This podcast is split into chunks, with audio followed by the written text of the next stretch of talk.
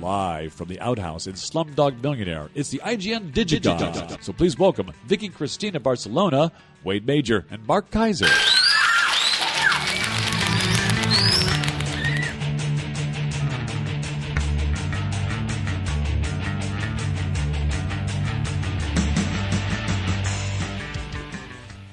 Good week, bad week.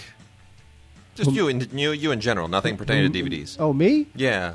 Uh, good week? Good week at the office. Friendly people, smiling faces. I don't know. I don't talk to anybody at the office. You don't. I just do my job and then leave. You just, just walk in, grumble, grumble, shut the door. Oh, it's no grumbling and no, Okay. no door shutting. I just Okay. do. I'm a professional. I do my job and I leave. Okay, That way, I can leave and go see movies. I see. Like uh, we'll be seeing Sucker Punch soon. You're an evil man for even reminding me of that. Zack Snyder. Ugh. You know, if it wasn't for Christopher Nolan somehow putting a stamp of approval on it, I, I, I don't. I would just totally check out of that movie. Uh, the Superman movie we're Yeah. talking about. Yeah, I'm I'm already checked out. Just uh, the, let's put it this way. You, you know, like when you walk past a big steaming pile of canine um, defecation, and you really you could take the sweetest smelling perfume or cologne from the most expensive counter at the most expensive store in town, and you could pour it all over it, and it would still smell like poo. Uh, that that's how I feel about that Nolan Zack Snyder thing. There's there's nothing that Nolan could do to override the sheer horrible stinkiness that will be a Zack Snyder movie. I mean, Nolan's that that that's like that's like the comedy pairing of like, you know, Lenny Bruce and Gallagher. yeah, I mean, there's just like you know Steve Martin, Carrot Top.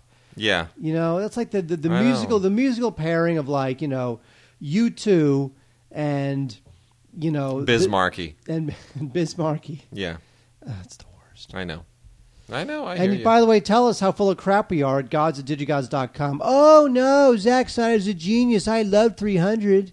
yeah, whatever. It's the worst. Horrible movie. Every if Zack Snyder ever does a movie in which there isn't some slow down, speed up, slow down, speed up junk, I swear I I will. Uh, I'll, I'll I'll resign. Resign I from will. what? I don't know. Something. I'll resign from something. anyway, We're uh, not here to talk about movies. I We're here know. to talk about DVDs. yes, we are. So, uh, you know what? It's a week that's light on television, but heavy on new movies and junk and stuff. And we got a bunch of criterions that I'm going to start out with. You, you always criticize me for starting off with the stuff that no one cares about. So, you know what? I'm going to start with criterion. Yeah, but you're not going to give me any of them. I don't think you really want any of these. These aren't your kinds of criterions. I love Yi Yi. Do you love I do. Do you really? I do. Seriously? A, a one and a two. I do. And the director just died a couple I- years ago. I know. You know, I interviewed him. That's, I what, interview- that's I- what killed him. Exactly. No, I interviewed him around the time of the release. I I saw Yi at Cannes. It was like 1992, I think. I know I'm dating myself. And uh, it's a lovely film. And then um, it was released in the U.S. about a year, maybe a year and a half later, maybe two years later. But I interviewed him. You know where I interviewed him? I Uh, the men's room of a no. no, I interviewed him literally like uh, close to your place. I interviewed him at the um, the uh, what you call it drive through Larry's, Schmelly's, Schmecky's, Goobies. In and out. No, the place. It's there's one in Hollywood on Sunset. The, what is it? What are you talking about? It's like an old old style di- Mel's Diner. oh, Mel's Diner. Yeah, I interviewed him at Mel's in the Valley. Yeah, He made, he made a great film. His sister, his sister lived here. Anyway, yeah, no, he did. So Yi is a terrific film, and it's on Blu-ray, courtesy of Criterion, and we love them.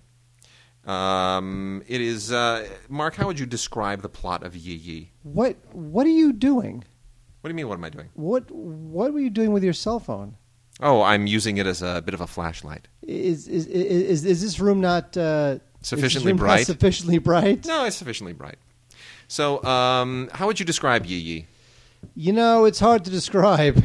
Actually, um, it. I guess it's about. Because it's a long ass movie. It's a long It's movie. three hours. It's about a family that the, the the wife is in the spiritual crisis, and the and the father's got these business partners, and they're making a lot of bad decisions, and the teenage A daughter. family drama. We could call it a family drama. It's a family drama. It's a. Taiwanese family drama. Yes. Yeah. Well, anyway, yes, uh, a one and a two is, as Mark said, the the American title, and uh, this is an absolutely gorgeous, gorgeous transfer of a film that is really not designed to be all that visually spectacular, Mind you, it's three hours long. It's a three-hour-long family drama set in Taiwan. But um, Edward Yang was able to do an audio commentary for the previous release, so you get that here uh, on the Blu-ray. And uh, he is joined by uh, Tony Rayns, who's a really a terrific uh, scholar on Asian cinema. And uh, there's also a video interview with Rayns and a little little thing about the new Taiwan cinema movement, which actually was a lot more relevant when they originally did this, but it's not that uh, it's kind of faded, to be honest. Taiwanese film has sort of gone into hibernation.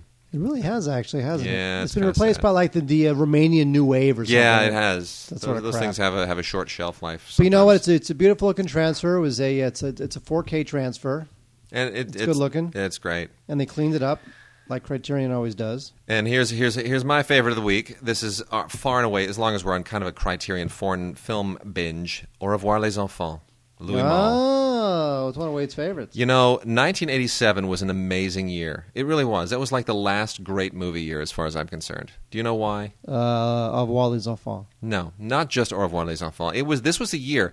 There were four films this year. Four films. I remember this. Four amazing films that dealt with uh, basically childhood and war, and Empire of the Sun. and World War II. Now, the only one that didn't quite have it wasn't childhood during World War II. It was sort of childhood and war, and then World War II. I'm going to name them. Go ahead, name them. Um, Full Metal Jacket. No, That was 87. I was 87, but it's not about childhood and war. Oh. it's just Oh, it's war. about war. It's about war, but Oh, it's, it's a chi- great oh, film. Okay, hang on. You ready? Yeah. Hope and Glory, Yes. Ah, Hope and Glory. Which we love. Yes. Uh, Last Emperor. Yes. Uh, Lethal Weapon. No. Au revoir les enfants, obviously, because we're Au talking revoir, about. les There's one enfants. more. There's one more. Uh, let me see. Uh, Cadillac of the Skies. broadcast news. Empire of the Sun. I said Empire of the Sun. I know you before. did. I know. I was waiting for you to say it again. Well, I hang on, wasn't- wait, I hang on. wasn't. There's one more. What is that? Empire of the Sun. Thank you. Very good. You are a mensch. Great films. No, that, that was an, an amazing. Was an amazing year, right? Empire of the Sun, starring a very young Yeah. Christian Incre- Bale. incredible year. Christian Bale, a very young That's right. Christian Bale. That was his first uh, big schmingy. And you know what? He was great in it. He's terrific in it. You know, Yeah. Spielberg doesn't make me. You know, Empire of the Sun and Close Encounters. Where's that Spielberg? I know. That's what I'm. I want that guy back. Well, anyway, Au revoir les enfants is, of course, uh, director Louis Malle. Louis Malle, who was married to Candice Bergen for many years, one of the great pioneers of the French New Wave, who was technically not part of the New Wave. Kind of interesting. Uh, but Louis Malle, an amazing filmmaker, went back to France after many years in Hollywood and made a film basically uh, about his childhood, based on his experiences during World War II uh, in a uh, in a school during Nazi occupation. Uh, it is just a touching, powerful, incredible movie, and the performances of these kids are unbelievable. I mean, if you want to see the genius of Louis Malle, it is in how he gets these performances out of these kids. It is just dazzling. It is extraordinary. Uh, all kinds of great stuff in the extras here. Uh, this, of course, is the um, the official, incredible transfer. Now, you know, not a not great audio here, but the um, uh, the cinematographer Renato uh, Berta did the uh, oversaw this transfer, and it's fantastic. You get interviews with Louis Malle. Uh, there's even I mean, this is an interesting little tidbit on here. They include the um, 1917 uh, Charlie Chaplin interview, uh, "The Immigrant." You know why? Because uh, Because it's used in the film. it's used in the film. Yeah.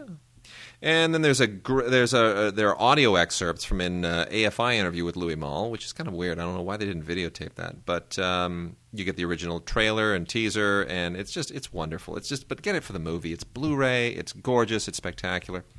Um, then we also have the documentary, "The Times of Harvey Milk," which um, kind of in a way I would say inspired the making of the film Milk.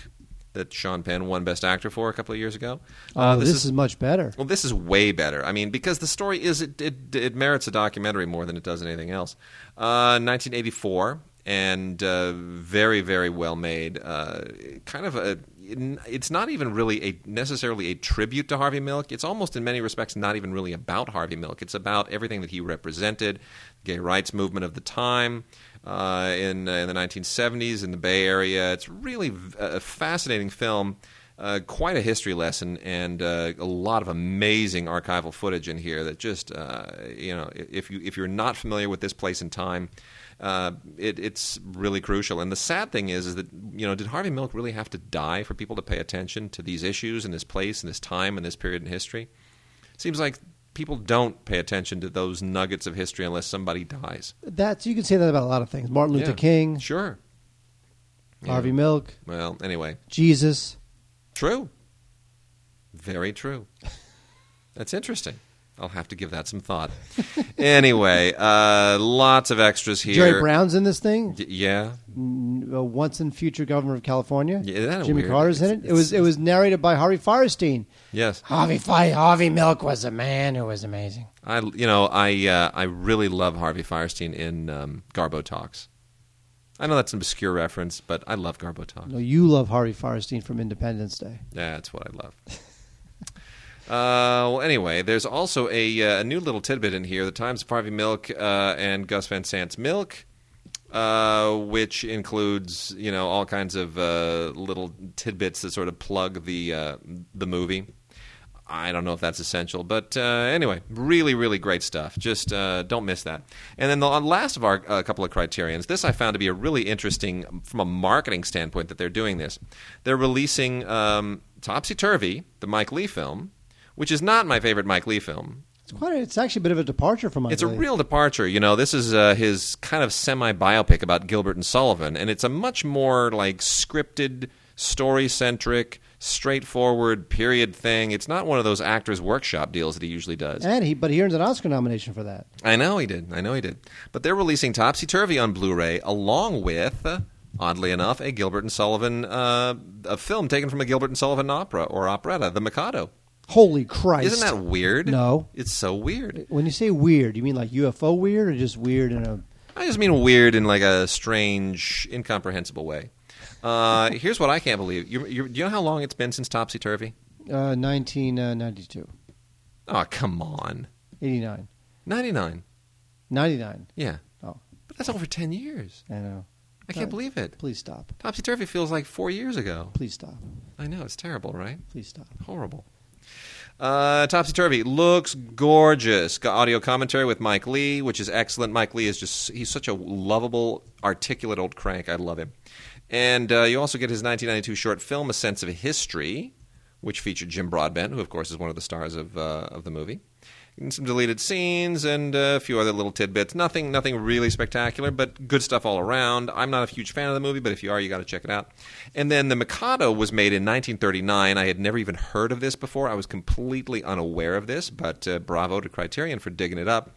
Um, this was the uh, w- this Gilbert and Sullivan troupe called the D'Oyly Carte or Opera Company. Um, actually was somehow recruited to make a Technicolor version of the Mikado, and uh, it ain't bad. You, know, why I've heard of the D'Oyly Carte Opera Company? Why have you heard of them? Uh, because they mentioned it on an episode of Family Guy, which you should love, but you don't. Really? Yes. D'Oyly Carte? They, well, Never even heard of them. they- it was obviously a, you know, Yeah. a total joke. Well, anyway, well, the, the the most interesting thing of the extras on here, most of this stuff is not that uh, that fabulous. There's like a 1939 radio broadcast of some stuff, and um, but there's a short a short film here, a silent film promoting their 1926 stage production of the Mikado. So it's really interesting that suddenly 13 years later they actually do the movie of it.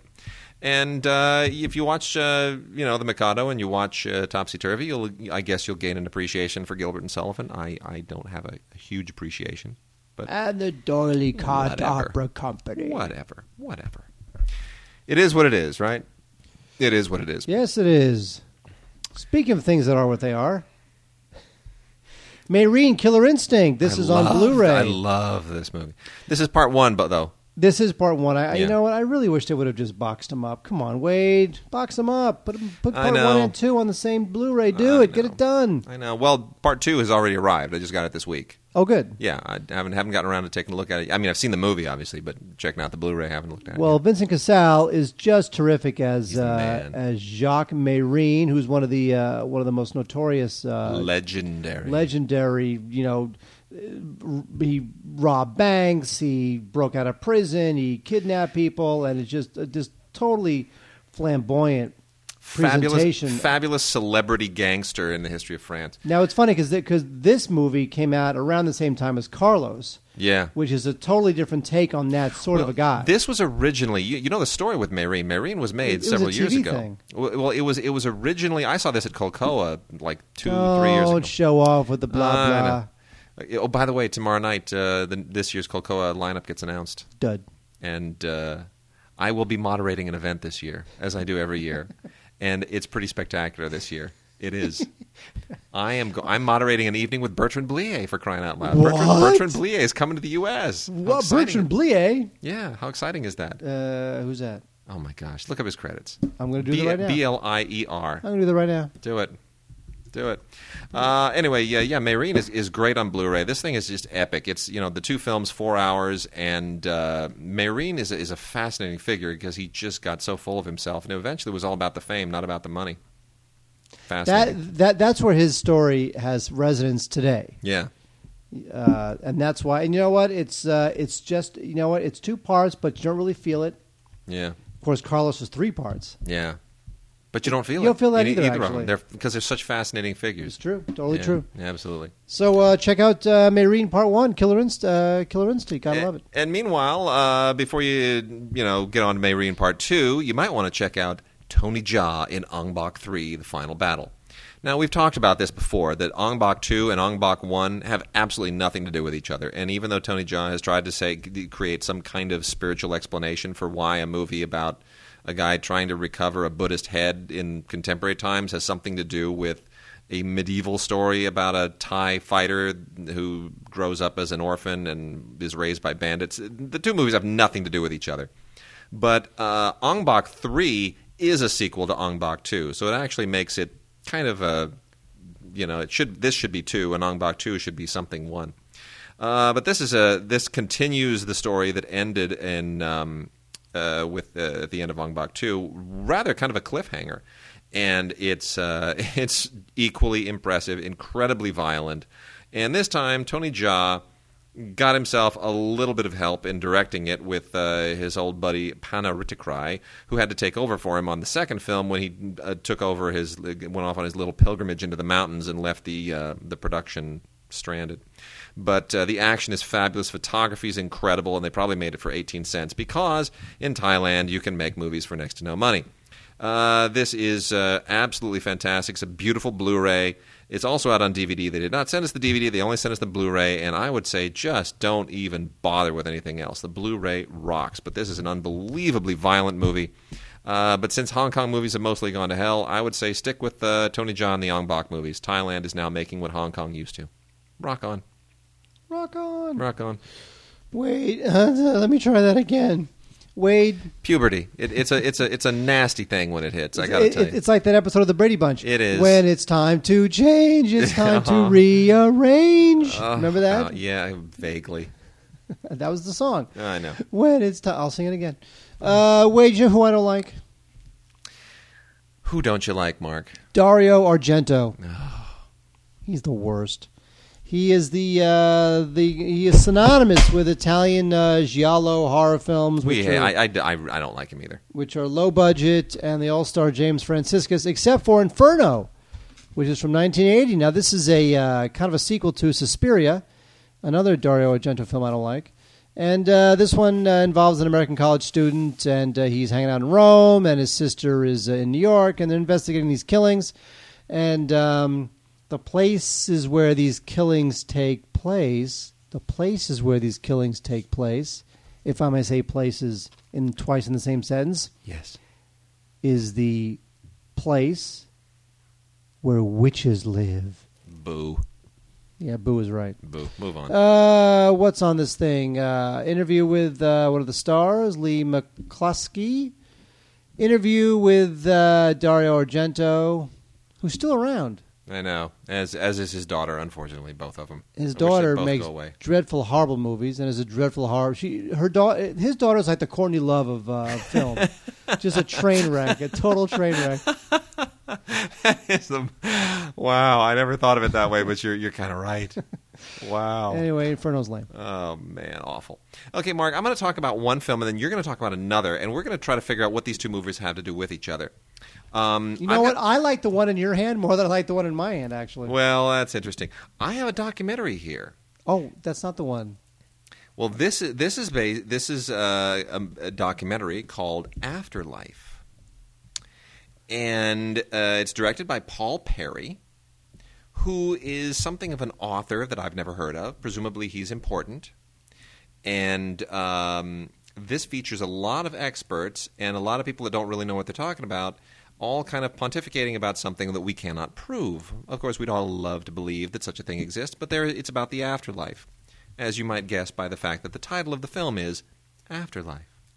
Uh, I I'm always a little bit annoyed by this because it's it's sort of like it, this is like making a documentary um, uh, about you know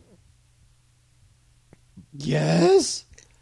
that's what I'm saying. This is like making a documentary about Nothingness nothingness. About what happens afterwards. You- it- it- Afterlife. Yeah, but you know, it's just all it is is speculation.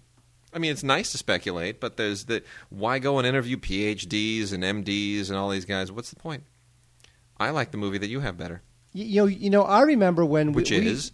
we saw. Uh, well, we saw this film at the same time. We uh, did. I was. Uh, you were sitting like you know twenty rows up from me, Mm-hmm. and when it was over, I walked up because I saw you in the up there.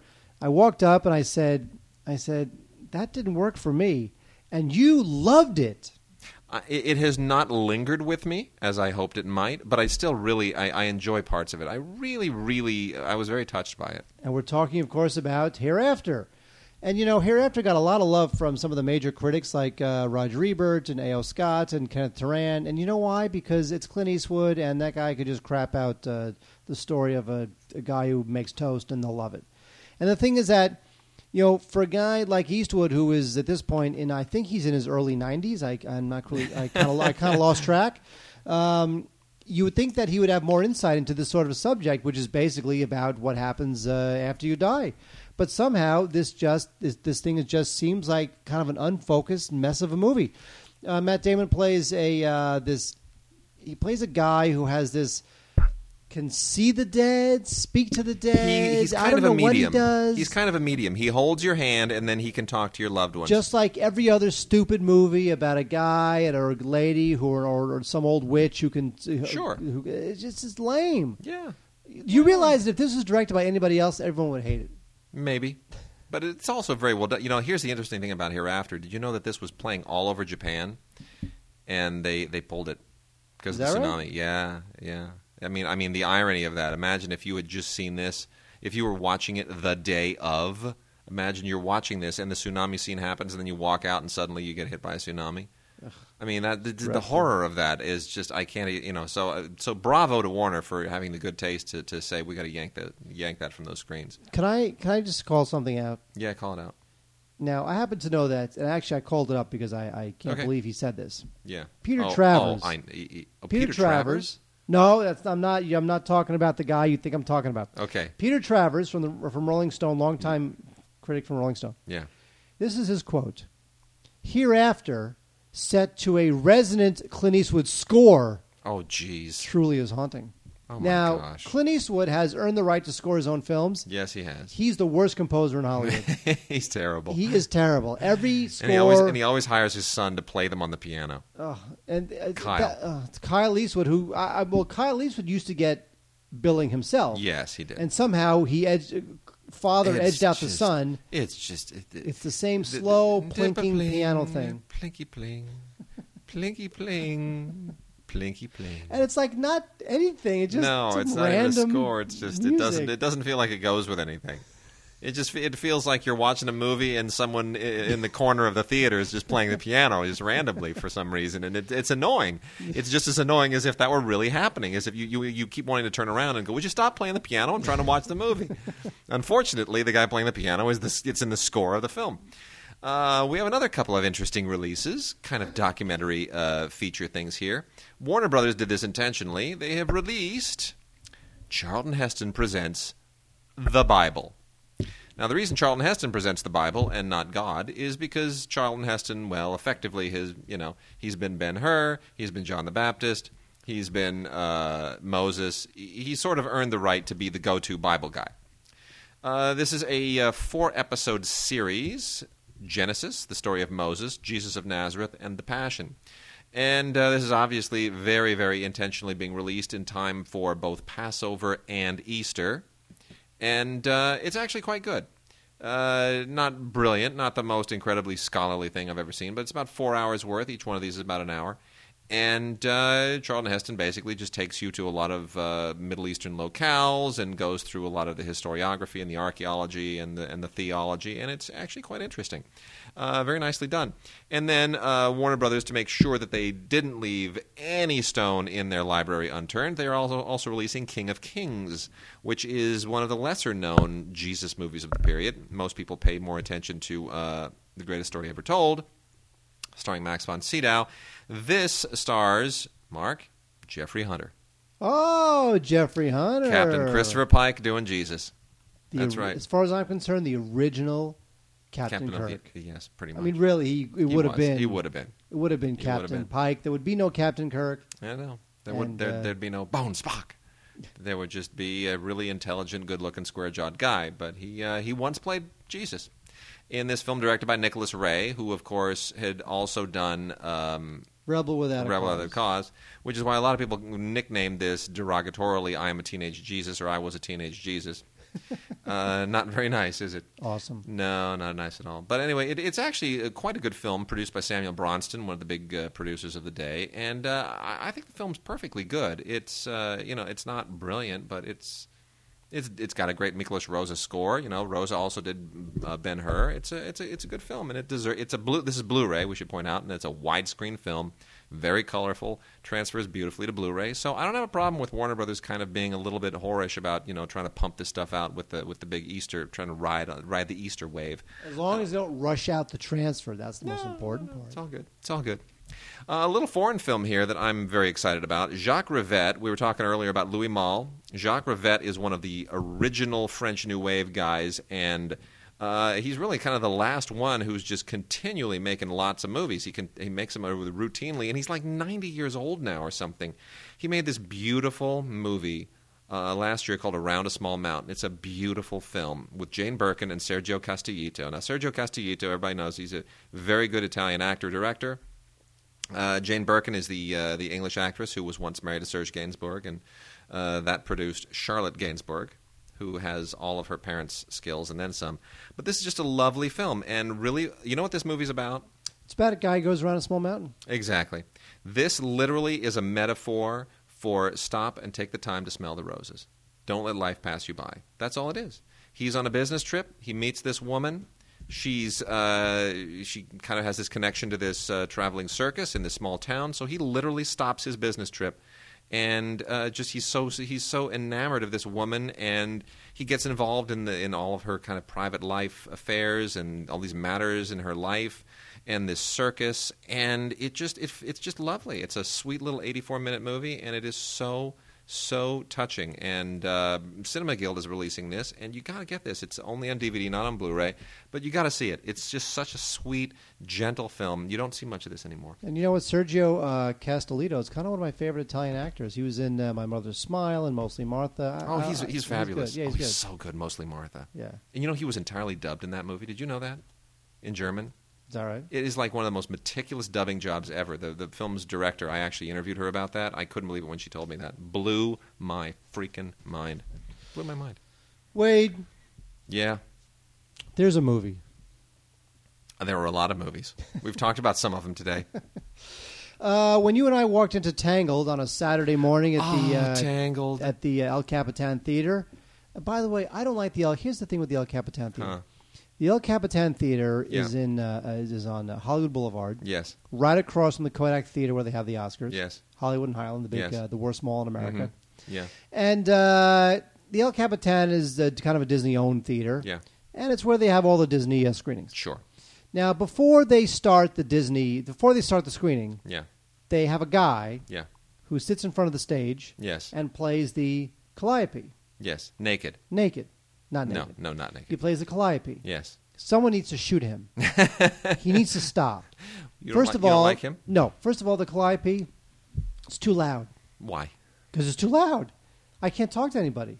I mean, it is so loud That's- that I that's can't kinda talk true. to the person next to you when That's you're sort of true. kind of discussing the movie or whatever, Yeah. or discussing why the hell you're there trying to see Tangled at Yeah. eight in the morning when you, we'd rather be sleeping. Yeah. But Tangled is pretty great. So we went to Tangled and we expected nothing, didn't we? Uh, uh, not we much. expected nothing. No, because the Not commercials much. were horrible. And you know what? It's, quite great. good. It's really fun. It's good. It's great. Uh, uh, the the, the uh, Alan Menken uh, music is terrific. Songs are fun. Animation is terrific. It feels more cell animated than CGI animated, which is nice. I, I, a little bit like Ratatouille and uh, and The Incredibles. You know, it feels more like a an old fashioned animated movie, and I just think it's delightful. Yep, I, think I, it's agree. Fabulous. Yeah. It's uh, based on the story of Rapunzel, and uh, Originally titled Rapunzel, but they changed the title because they didn't. The, the tracking with teenage boys didn't show interest in a movie titled Rapunzel. And you know what? It did better because of it. You think? Yeah, why not? Yeah. If you're 13 years old and you want to go see Rapunzel, you know, you know what kids going to say? It's just you look at the history of Disney movies: Cinderella, Snow White, Sleeping Beauty. Yes, every one of those films came about 30 years before Jaws and Star Wars, was changed That- everything. and I, I rue the day. I rue the day that George Lucas contaminated and putrefied the youth of America. it's just a horrible, horrible disaster. Anyway, Tangled, uh, it's a beautiful uh, transfer, as you would imagine, on Yep. Blu-ray, and the DVD is included also. And uh, even better than that, the film is just terrific. Not much by way of extras, uh, just a little featurette and some deleted scenes, but um, yeah, it's just so much fun. Really, really good. Really good. Gosh, I love this movie. I got. I'm going to watch that again. You know, uh, Christy has not seen it. It's a good, good excuse, right? Absolutely. Well, she doesn't. She's, she she sees and doesn't see weird movies. You know, there's another movie that came out that was animated Yes. that was also in 3D. I love this movie. This is a great movie. This is this is one of the best films I saw last this year. this this actually stop stop you're you're, you're being silly. Um, this actually is available in Blu-ray 3D or just regular Blu-ray, and I, I have actually seen both. I've seen enough of it both in uh, regular Blu-ray and 3D Blu-ray to be able to tell you beyond any shadow of a doubt that both of them deserve to be ground up and um, cast off into space, where their dust will be scattered so that it cannot contaminate future generations. Yogi Bear, or this movie that they uh, disgustingly, shamefully called Yogi Bear, which has so little to do with the original Yogi Bear, the original Hanna Barbera animated cartoon that I grew up on. This is just the dumbest thing I have ever seen in my entire life. This is a horrible, horrible film. There's nothing redeeming about it. It is an absolute and total screaming embarrassment. It's dreadful. and I have to tell you about that about that YouTube video, the uh, the alternate with the with the, uh, the assassination the, of Jesse, James, ending. Okay, if if if, if you haven't great. seen this, you got to. Google you Google Yogi Bear and the assassination of Jesse James. There's a guy out there. I don't know who it was. Yeah. He created an This alternate ending for the movie. He's just some guy, had not, Yeah. not affiliated with the studio, not affiliated with the movie. Created an alternate True. ending based on the assassination of Jesse James by the oh coward Oh Robert gosh. Ford, and it is absolutely hilarious. It, it's really funny. The song at the end. It's really funny. But Oh, here's, here's what I hate about the movie, and I'll spend I'll waste no more time on it. But honestly, it's it's as if somebody looked at the Yogi Bear cartoons, the original ones, and said, "You know what? Kids back then were a lot smarter than kids today. I think we have to really dumb this down." Look, I still enjoy those original Yogi Bear cartoons, but they're pretty juvenile. Do you really, honestly, did we have to make it even more juvenile? Oh, jeez. Yes, because Wade, somewhere there's a seven year old boy who doesn't want to see because it's too smart. People who run these studios, they just need to be shot, all of them. What? Lined up against a wall and just machine gunned to death.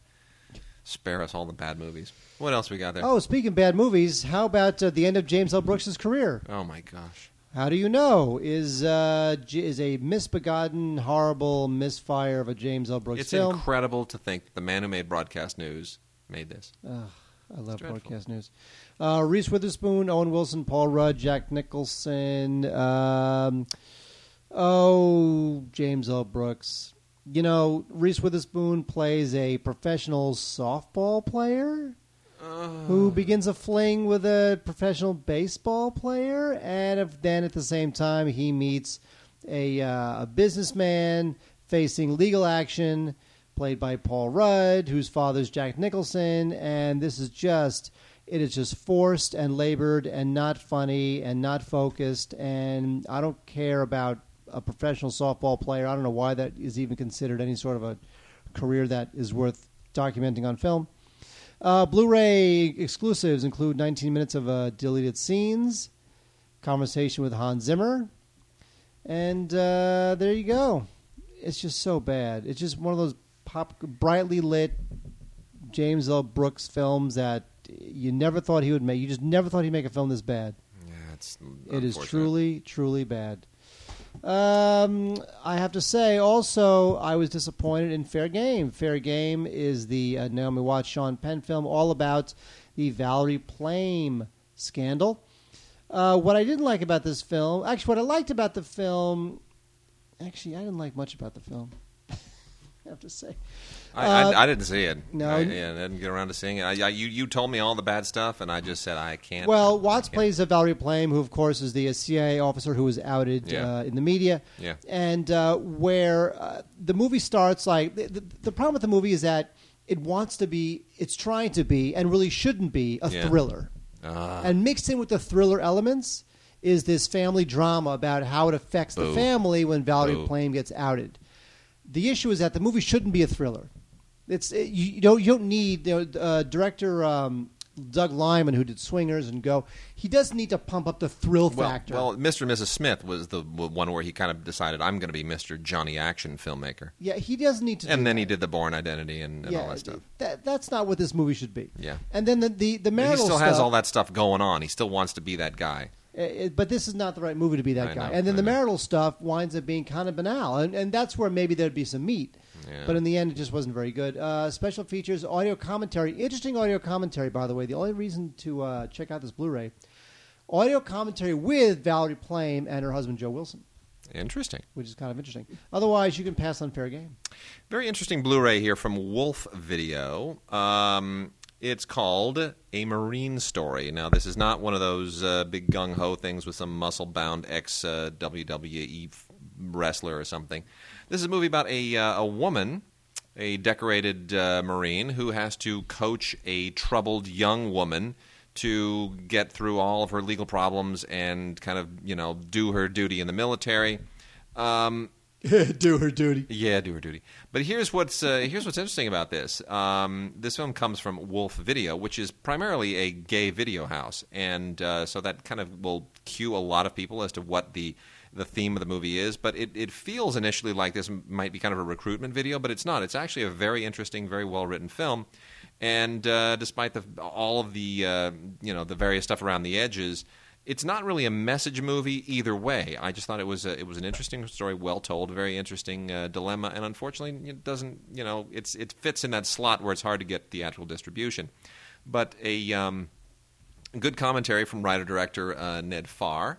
And uh, a few other little things, deleted scenes and uh, featurette stuff. Uh, nothing that's all that, that dazzling, but it's actually a very, very good Blu-ray transfer, and I would say a worthwhile rental for sure, even on Blu-ray.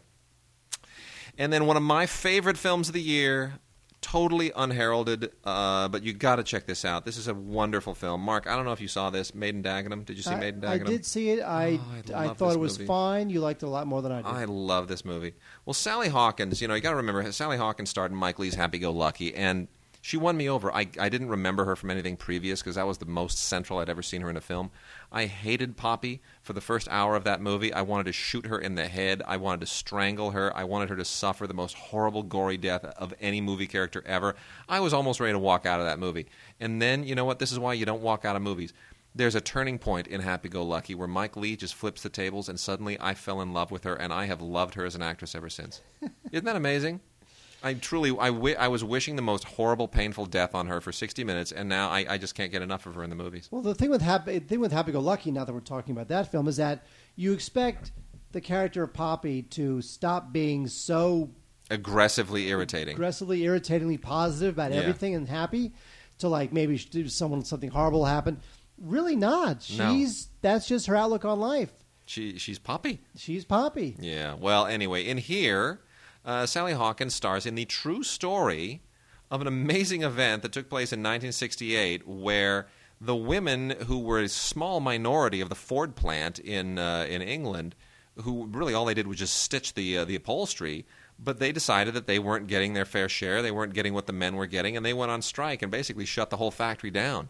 And uh, it's an amazing moment in labor relations in the UK. It really is. It's a fascinating piece of history. Bob Hoskins is unbelievable in this. Sally Hawkins, phenomenal. Um, it's just it, it's a really really good solid film beautifully beautifully directed by nigel cole who previously did calendar girls which is a little bit kind of the same thing Yes, it's got it that is. that female full monty vibe going but gosh this is a great film see it on blu-ray it's so beautifully shot and um it's just it's well written i don't know why this didn't get better love kind of at oscar time it got nothing got nothing Because it's just formulaic. That's why. I know, but it's so it's so lovely. It is. It's a fun film. Uh, You It's a beautiful it's, film. It's a, it's ve- it's a very empowering female story and an important story for the time. Nigel Cole commentary. Good good commentary, by the way. He gives good commentary. That guy. Mark, uh, we we've been doing these commentaries for Vanguard, and uh, we've been enjoying them, haven't we? We have. We uh, did one for this film called Becoming Eduardo. And uh, it's one of the better ones we've done. It's um it's about this kid named Eddie. He's 16 years old. He's kind of a juvenile delinquent, and he um, he goes to this kind of this alternative high school in New Mexico. And um, you know he's a good kid, but he kind of starts to fall in with the wrong crowd. And then he meets this girl, and it's kind of about uh, you you're sort of going through the film hoping that Eduardo realizes, you know, the better life he could be leading for himself if he would, just sort of wake up, and hopefully this girl will wake him up. I think one of the points that we raised in the commentary, which is uh, totally valid, is that it starts off and you think, oh, great, another one of these hood films, another one of these movies, because it feels for a second like it is going to be one of those movies that we saw during the 80s and early 90s. And uh, everything kind of in the wake of Boys in the Hood, but it doesn't. It takes a really interesting twist and goes in a totally different direction, and I really appreciated that. Yeah, it's good. It's good stuff. Uh, also on the disc is a, uh, making of slideshow, but really you just care about the uh, That's it. the commentary by the That's all I care Digigods about. Yeah, because that's you it. we're cool. because we rule. We're just we're just cool dudes. Uh, blow through a few of the final uh, little tidbits here. We got another Gamera double feature, courtesy of the good people at Shout Factory. They have been releasing all those Godzilla movies, and once the Godzilla movies are done, you got to turn to Gamera. Why? Because Gamera's a turtle. When all's said and done, Mark, Gamera's just a turtle. He's a flying but turtle. He is the most terrifying turtle ever. He's a flying turtle who who spins like a flying saucer, which has got to make him dizzy. Awesome. Never understood that. No, you just don't know how turtle how how intergalactic gigantic space turtles work. Wade. But but see, this is what's weird to me. What's weird to me is Awesome. like like let's say you, you you've done the Godzilla franchise. You're looking for another monster. Uh, okay, Godzilla basically kind of a big T Rex type thing, at least modified so we can you know make a suit and put a guy in it. What's our next monster going to be? A turtle? Really? Seriously? well, they have a hard outer shell, so they can like. I guess. Thing is Whatever. that they could take the hard outer shell, they can flip themselves over, Yeah. and then land on somebody and crush them with their shell. The problem if they do that is they can't get up again. Well, in the, here we have uh, two films: Gamera versus Zigra. Now that should that's just Zigra, not to be confused with uh, Bobby Zegra, who used to live down the street from me when I was growing up, because he wouldn't hold a candle against Gamera unless he was, you know, on one of his bad hygiene days. In which case, Gamera just wouldn't, mess with him at all. And then uh, the second one is Gamera, the Super Monster, which sort of speaks for itself. Although I've got to tell you, even if you think you know what you're, you're what you're in for it with Gamera the Super Monster, it is hilarious, absolutely unintentional hilarity you can't even comprehend. Uh, Anything Goes, starring Frank Sinatra and Ethel Merman, together again from the Archive of American Television. This is a Cole Porter musical uh, based on a book by uh, P.G. Wodehouse. P.G. Wodehouse, one of the you know great, I mean, writers of all time, really amazing writer of the last century. And uh, you know what? If you like that kind of classic television stuff, this is fine. It's uh, Cole Porter kind of deserves better than than black and white live television, which is what this is. But it's it's fine. It's just uh, it's that TV thing, that golden age of television look, and a lot of people uh, probably will really vibe to that.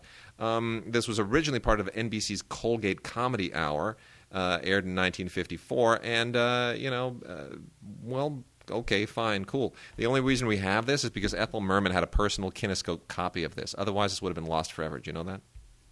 I did not know that. I know. Interesting. Yeah, fascinating.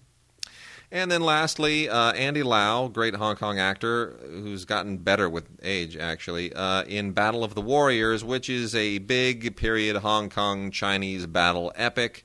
Uh, it's okay. It's it's not brilliant. There are a million movies like this. Uh, this one just has a lot of production value, but it's not the greatest script. Not the. It, it's just it's fine. It's only if you're really really into the genre will you appreciate it. And I'm really into the genre, and I was fine with it.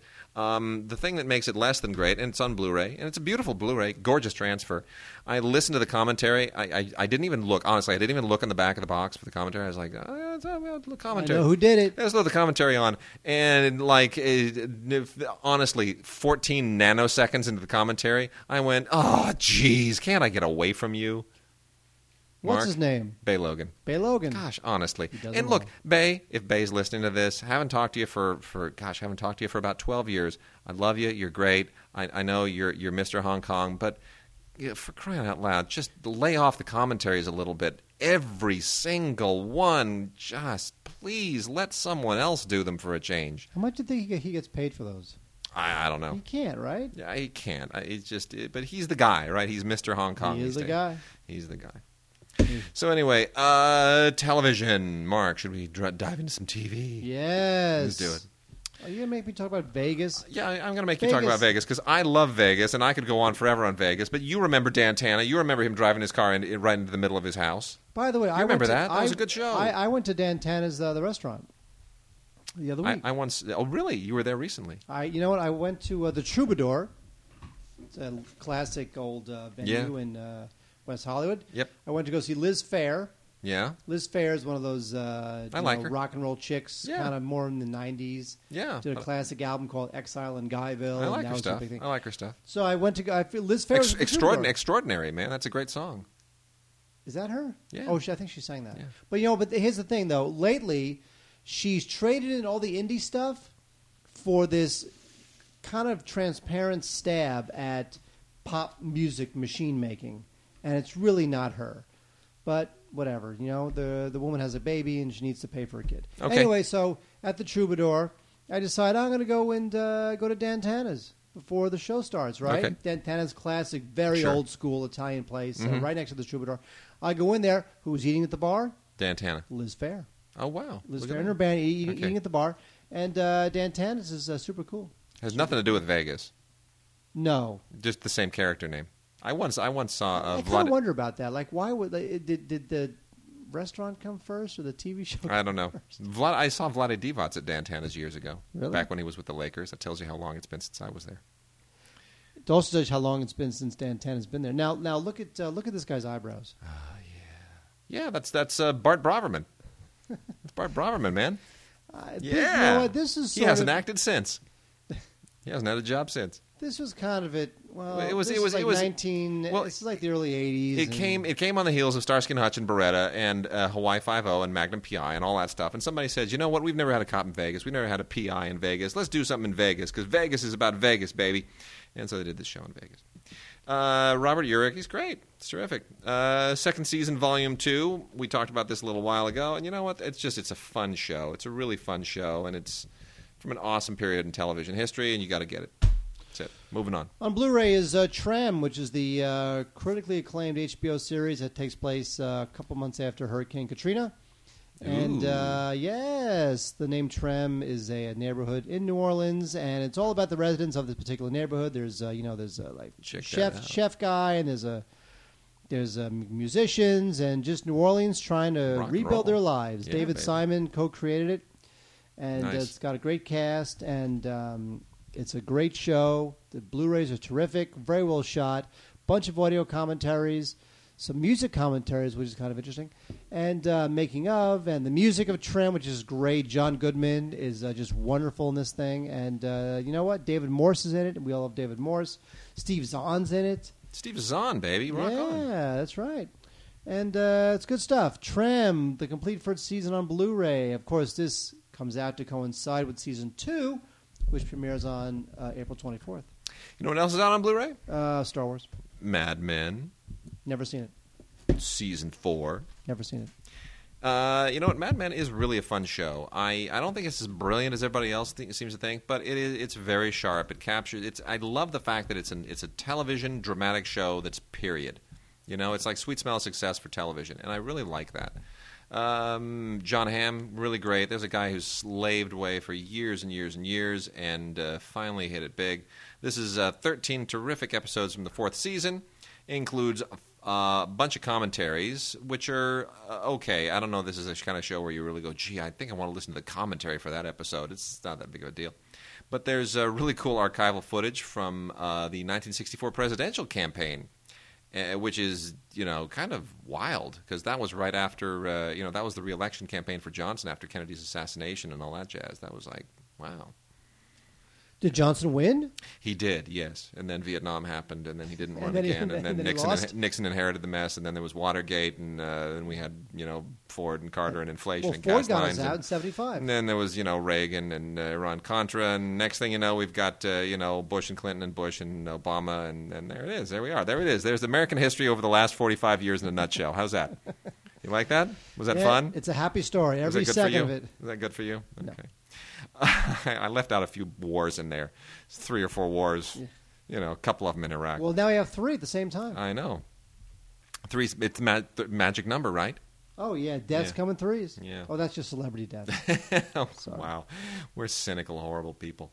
And uh, anyway, there's a little tidbit on here: how to succeed in business draper style, which is it's it's kind of a it, you know it's it's kind of a shameless featurette in a way, but it's it, but it is interesting. It sort of tries to connect the whole the, the show's the world of advertising in the show to the real world of advertising. It's all right.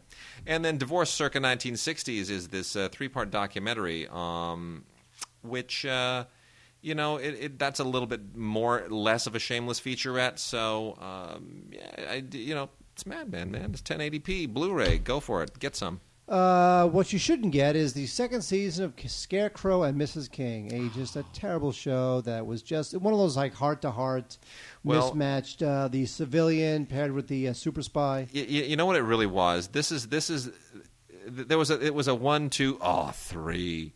This is how it happened. Moonlighting, oh, it's wonderful, great. Moonlighting, fabulous. Uh, Remington Steele, oh, fabulous. Which both of which were created by Glenn Gordon Caron, by the way. And and then oh, Scarecrow Mrs. What? Huh? This That was the one. This is the that one. was one that, that it, it felt like the knockoff. Yeah, this just this felt like It this felt like was the cash thi- this was like what this was to those what Matt Houston was to Magnum PI.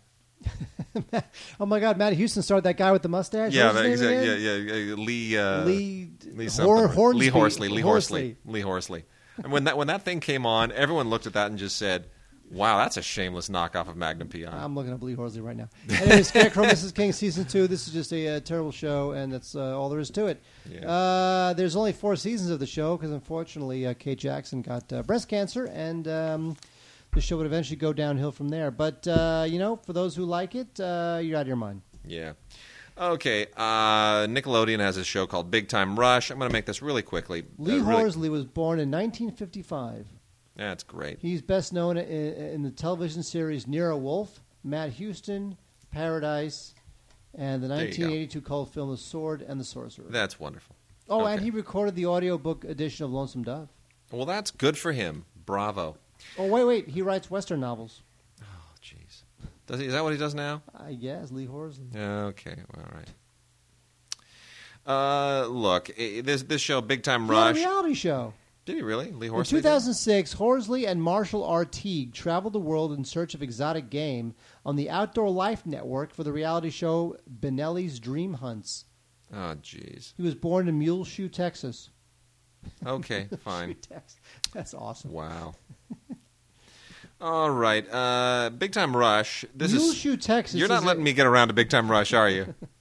Big Time Rush was this Nickelodeon show. Uh, this is season one, volume one. This is a horrible show about four guys from Minnesota who uh, they're they're going to become music stars in Los Angeles. This is a horrible show.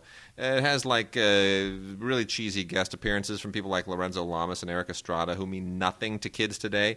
Um, but obviously, that's you know it's it's all part of the Billy Ray Cyrus, um, Hannah Montana phenomenon. And I really, honestly, do you want to watch a show about a bunch of guys who just want to be the next uh, Nick Jonas or, God forbid, that horrible, dreadful, even satan- evil satanic spawn thing, Justin Bieber? Yes, yes, I do. By the way, you, did you did you see uh, the uh, the new Justin Bieber thing, the uh, downfall Justin Bieber thing? What is that?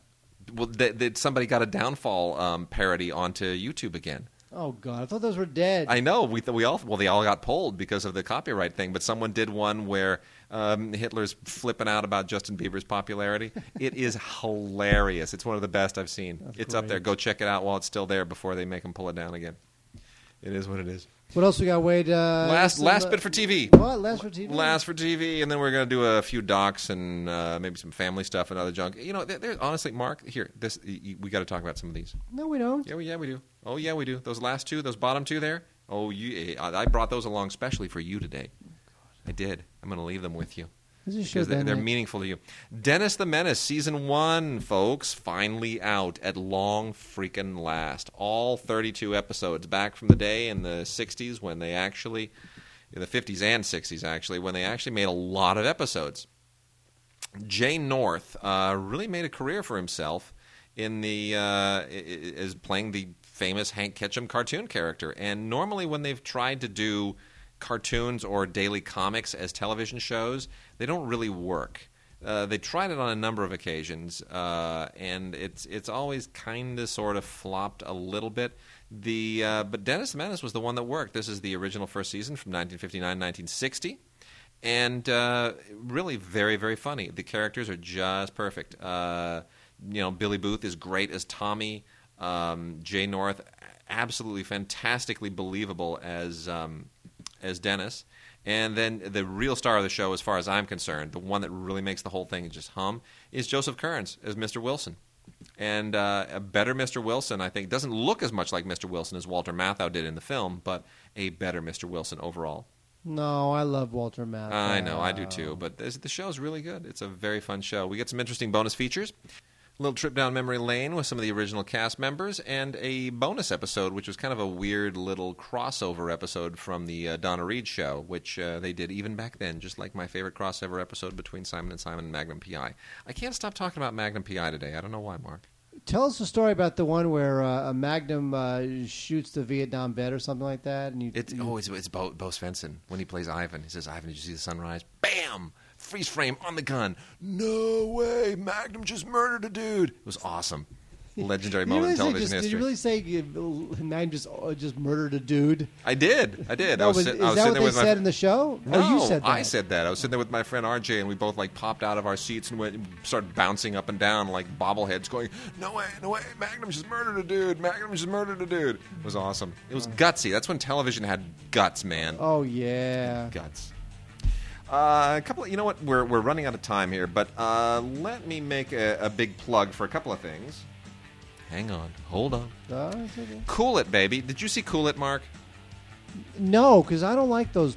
those Cool It is great, man. Ah, Cool It is you- great. You're out of your mind. It is great. No, I'll tell you, I, I really love this, and not just because my wife was uh, a little bit involved in it, but uh, Bjorn Lomborg is this amazing guy who has been just unfairly maligned for a long time. And uh, this is a documentary all about Bjorn Lomborg. Lo- Bjorn Lomborg is basically a statistician who has become kind of a big proponent for a new approach to, to dealing with climate change. Everybody on the left, everybody on the right, they all hate him. People on the right hate him because he actually says climate change exists. People on the left hate him because he says Al Gore is, is just, just spazzing out for no reason whatsoever. And this documentary, it's like it finds the middle ground.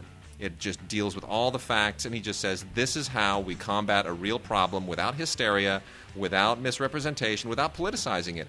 And honestly, get it, watch it, show it to your friends, talk about it, invite all of your lefty friends and all of your righty friends, get those evangelicals and those progressives in the room together, and tell them you can't talk about abortion, but you got to talk about cool it. You are going to love it. You're all going to agree. The world will come. It'll be gr- it'll be peace. World peace will ensue. It'll, it'll be dogs and cats. Dogs and cats living together. Yes, it will. Yes, it will indeed. Oh, mule Actually, shoe. very very funny reference. Yesterday, uh, when we were doing we were doing a little bit of shooting this weekend, um, uh, our our good friend Sean, the cinematographer, made a comment about pulling back the camera to Cleveland. Quick movie reference. Cle- pulling back the Because. I, I said, "Can you pull back?" And he said, uh, "How do you? W- w- how about Cleveland?" Quick, what's that from? Uh, Groundhog Day. You have two seconds. Tootsie. Pull back. Can you make Can you make her look better? I want to pull back a little. How do you feel about Cleveland? Oh yeah, I remember that.